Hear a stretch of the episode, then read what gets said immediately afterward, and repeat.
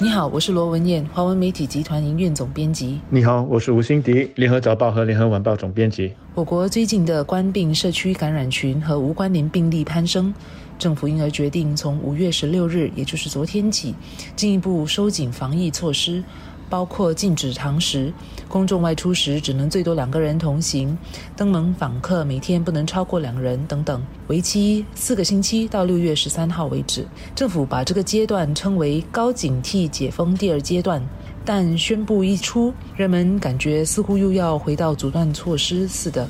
人们开始赶去超市扫购日常物品和食品，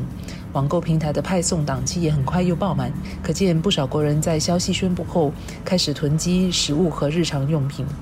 但实际上，这次的收紧措施不如阻断措施期间那么严。在阻断措施期间，是任何社交聚会都不被允许的，而外出的时候也只能1个人去做必要做的事情。我看到网络有人在说，明明我们就已经是回到病毒阻断期了，却还不认，却要去叫做什么高警戒解封第2阶段。但是如果你去做一个比较，现在的这些措施跟我们阻断期其实还有很大的不同的。首先，在社交聚会上，就如文彦所说的，现在至少是允许2个人的社交聚会，所以我就看到有人在说了，说至少呢那些情侣啊要感到庆幸，他们还可以继续的见面。去年的阻断期，这些情侣是被硬生生的隔离了2个月啊。第二呢，是许多的零售店，包括万字票的店，还有戏院、景点、游泳池，这些都是可以开的，只是需要遵守一些安全的措施。而去年的阻断期，只有那些必要服务的店才能够开业，这其实就是最大的不同了。在一定的程度上，我们的经济所受到的冲击就减缓了许多。另外呢，宗教的仪式和服务这一次也可以继续，虽然人数的限制有所收紧。而大家应该记得，去年的阻断期这一些都是被禁止的。这次又在收紧抗疫措施，对大家都是一个挫折。对于下来1个月已经排满和亲朋戚友聚会的人们来说，还有对于结婚或要办活动的主办方而言，相信都会非常失望。但从生计的角度来看，最受影响的一群相信是餐饮业者和小贩。虽然他们都有去年阻断措施的经验，不过下来1个月公众不能到外头堂食，必然会打击餐饮业者的收入。政府将增加对餐饮业的雇佣补贴，并且免除小贩和咖啡店摊贩的租金，这对业者而言肯定是有帮助的。不过我相信仍然难以弥补他们将在下来4个星期因为人们不准堂食还有居家办公所导致的收入减少。不过有了去年阻断措施的经验，相信餐饮业者和小贩要转向打包或提供外卖服务会是相对比较轻松容易的事情了。但我想，要比较有效地阻断病毒在社区传播，禁止堂食是无法避免的。很多社交聚会都是在餐馆、咖啡座进行，而人们在这些地方、这些场所都会因为是在吃东西、喝东西而脱下口罩交谈，这些都是提高病毒在社区传播风险的行为。谈到从去年阻断期所累积的经验，我就不知道我们到底学到了什么。首先，我就有点惊讶，消息宣布了之后，超市还是有出现这个抢购的现象，虽然这次的程度没有去年那么严重。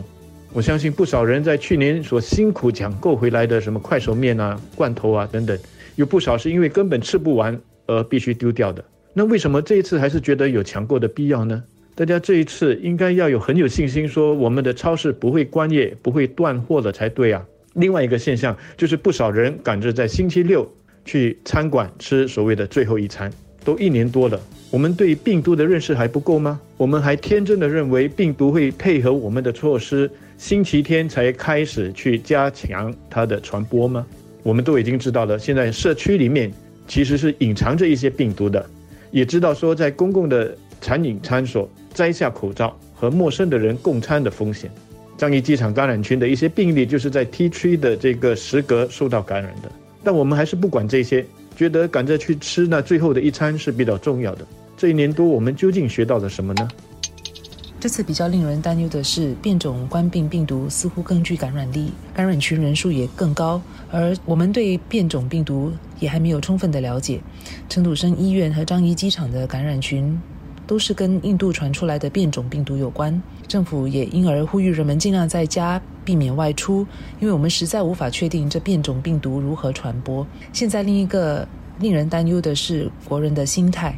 我们一方面有危机意识特别强，一听到收紧措施就赶紧去超市抢购日常用品的国人，却也有已经放松了心态，认为自己已经打了疫苗，又有合力追踪器，而新加坡的疫情绝对是能够受到控制的国人。相信你我都会注意到周围有一些是不认真对待抗疫措施的人。希望这次进入高警惕解封第二阶段，能足以让大家又在意识到事态又开始严重了。我国现在又来到了一个对抗冠病的一个重要转折点，如果国人在这个时候不保持或提高警惕，也不愿意负起责任遵守抗疫和安全管理措施的话，社区病例势必会不断的又在攀升，迫使我们又再要回到大家都不愿意回去的阻断措施。我相信这是大家都不愿意看到的。我知道大家看到一些国家如美国和英国，他们正在逐步的放宽他们的管制。如美国，他们就说允许那些已经接种疫苗的可以在公共场所摘下口罩，那么他们就会觉得有些混乱，甚至不理解为什么我们新加坡反而是在朝另外一个方向走。首先我们要了解国情的不同。以美国来说，他们曾经经历过每天有30万人确诊的这个阶段，现在看到说大幅的数目呢已经降到一天几万个，对他们来说这个是多大的一种放缓呢？而我们呢却是从一天少过5个社区病例到现在的一天几十个，所以疫情的发展是不一样的。尽管美国的疫情如果以每天新增病例来说，其实是比我们还吃紧的。另外他们的人民虽然已经接种率很高了，但是现在已经开始出现了一个卡点，就是增加的这个人数开始大幅度的放缓。那么为了要鼓励那些还没有打疫苗的人去打，就得有些奖励，那么摘下口罩就是方法之一。但是这个做法，这个决定是否正确，其实是很有争议性的。另外也注意到呢，网络上有一些指责的声音出现了，觉得呢说如果当局早一点做这个做那个，或者是呢如果某一个确诊病例没有这样子做没有那样子做，我们就不必有今天的这些种种的收紧措施了。这就让我想到了，我们就像在踢一场足球赛，我们攻进了几个球，但是现在呢给对方反攻了，进了1个球了，我们是开始互相指责说这是前锋的错，后防的错，守门员的错，还是我们集中精神，大家团结一心的继续的把球赛踢好，再争取多进几个球呢？我们可以等到半场了或者是中场了再来进行检讨，这还不迟。